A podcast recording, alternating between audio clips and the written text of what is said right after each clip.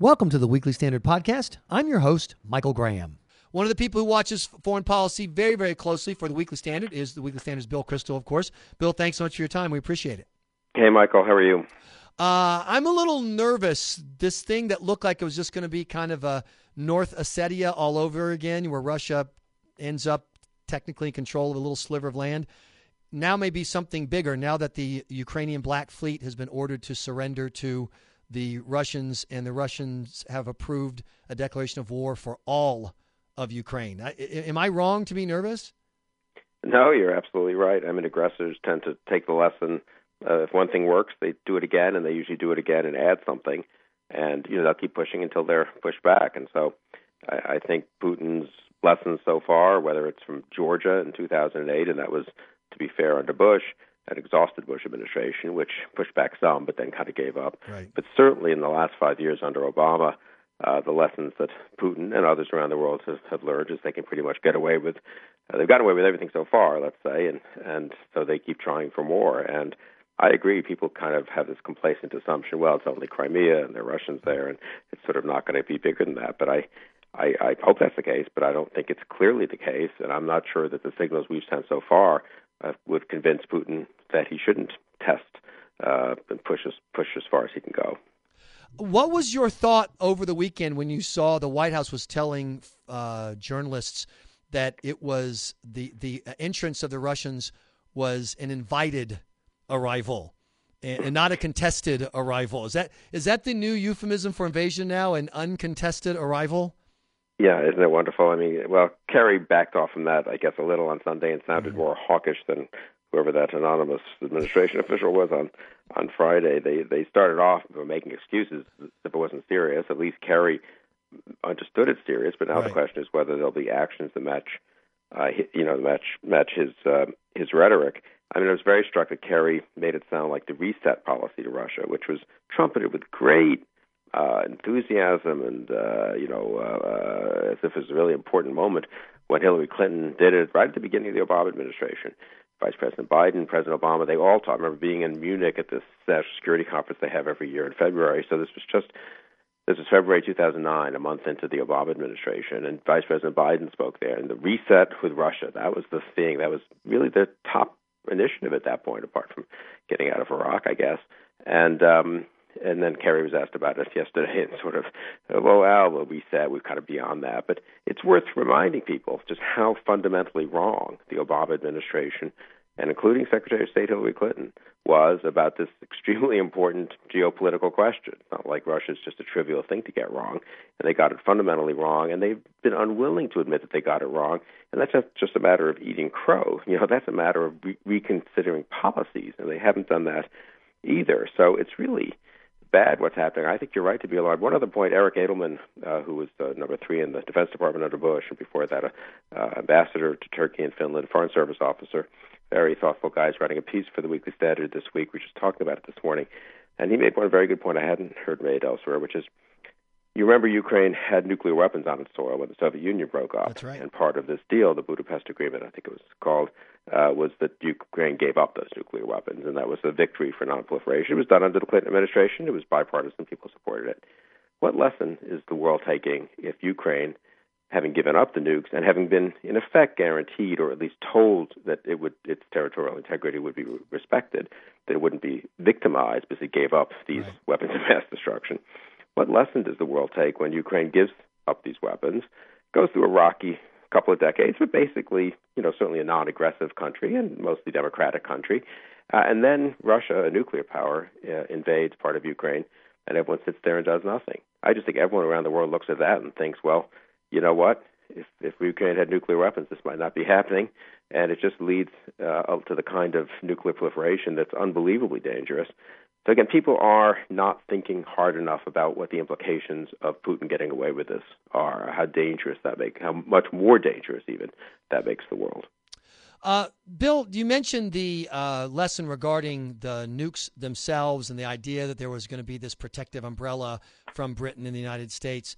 But if the person behind that umbrella is Barack Obama, does it matter what assurances are? And what does it say to the world about America's willingness to stand with friends if you can go from an agreement with one president to another president that, quite frankly, I don't think anyone in the world expects President Obama to do anything.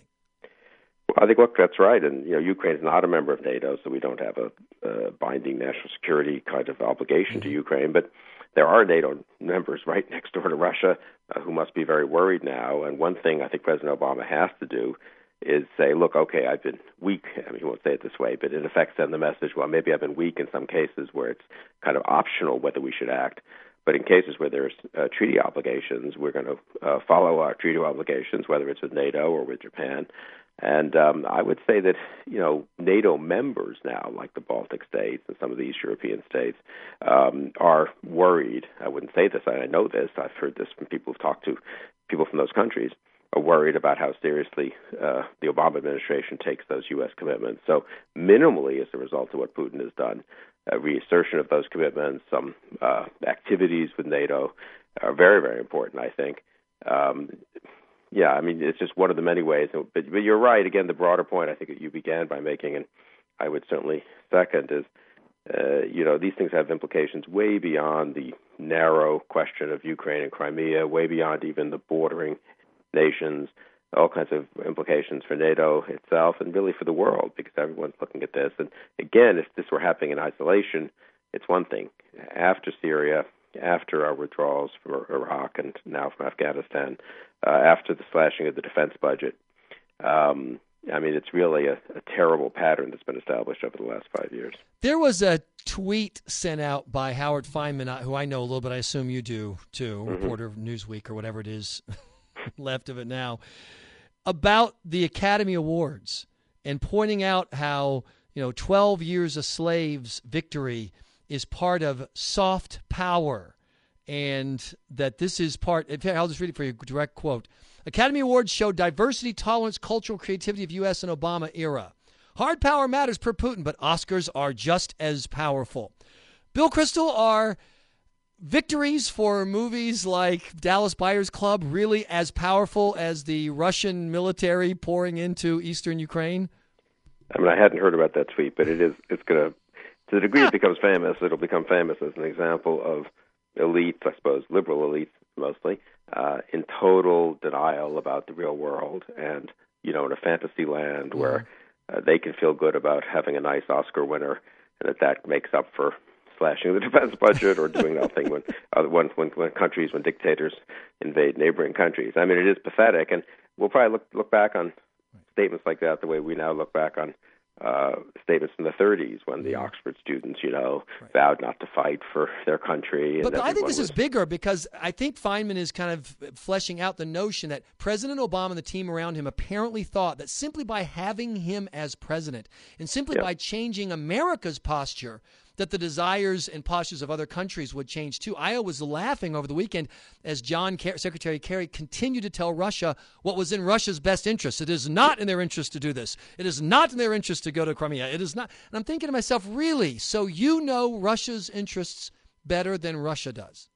No, you're absolutely right. Obama has that conceit. He knows Islam better than Muslims do, right. et cetera. But Elliot Abrams has a very good piece up on the Weekly Standard website looking at Obama's interview with Jeffrey Goldberg, which was done after the Russian invasion of Ukraine began, and shows an Obama who, with regard to Israel and Palestinians, but with regard to everything, with regard to the Middle East, with regard to the world, has learned nothing. I mean, that's what's really scary. Uh, it really, we called it on the website a scary interview right. with President Obama, and it is scary. I mean, Jimmy Carter, whom we all, you know, sort of think is the the sort of nadir of, of American foreign policy in the last 70, 80 years. Jimmy Carter, after the Russians invaded Afghanistan, did increase defense spending, did try to rescue the hostages in Iran. It wasn't successful, but his, he did try. Uh, acknowledged that the world wasn't the way he thought it was. I mean, that was pretty explicit if you read Carter's State of the Union speech in 1980. Obama shows no sign of, of, of, of having learned anything. I mean, literally, think of it. Is there one thing where where Obama's looked up and said, you know what, this isn't quite the way I thought it was. And that really is worrisome. So, what if you're uh, uh, maybe say a Chris Christie or a Rand Paul or a Bobby Jindal thinking about 2016? What is the smart thing for you to be saying today? I think the smart thing is the right thing, which is to say this is terrible, and you know Republicans have a different view of America's role in the world, of our interests, of that hard power matters, not just the Oscars, and so forth. I think it's interesting the last few days, though, and it heartens me that the Rand Paul side of the Republican Party has not been very, let's put it this way, there hasn't been a Rand Paul like reaction mm-hmm. among conservatives and Republicans to what's happened. Oh, it's none of our business. Putin was maybe provoked. We've got to be careful. Paul himself said that last week, then he kind of reversed himself. Right. The reaction, really, the mainstream Republican and conservative reaction has been articulated by Marco Rubio very eloquently and by others as well. And I do think for those who worry the Republican Party was going into its own form of isolationism and Obama like sort of uh, wishfulness about the world. I actually think the Republican and conservative reaction has been pretty healthy. And if you have Marco Rubio, whose family knew oppression firsthand, uh, as the one of the people out representing the Republican Party, it shows uh, that kind of cultural "we get it," uh, you know, um, political genome, if you will, that the party still has, even though it hasn't gotten much attention as of late. Yeah, I agree with that. And I think incidentally, senators, I mean, Rubio's on the Foreign Relations Committee. It's appropriate. It's easier for him to go to easier for him to go to the floor and give a speech, more appropriate. But governors shouldn't sort of think to themselves, "Well, gee, I'm a governor. I don't have anything to say." I mean, Ronald Reagan had been a governor. He was a private citizen in 77, 78, 79. Didn't stop him from speaking about foreign policy uh, eloquently and often, uh, and that's what helped establish his bona fides for for the presidency. I think if you're Chris Christie or Bobby Jindal or Mike Pence or Scott Walker and are thinking of running for president, I think the voters in your state won't mind if you give a foreign policy speech every now and then or discuss these things. And I think it's actually important for these governors to show that they're like Reagan. They may not have the kind of foreign policy experience someone in Washington has, but that they've thought a lot about this and they have a foreign policy view of the world that's a contrast with Obama's. Bill Kristol, thanks so much for your time and for your insights, and we will keep an eye on all of the coverage at the Weekly Standard throughout uh, the uh, this current mess, which I predict will not be ending anytime soon. I'm afraid not. Thanks a lot, Michael.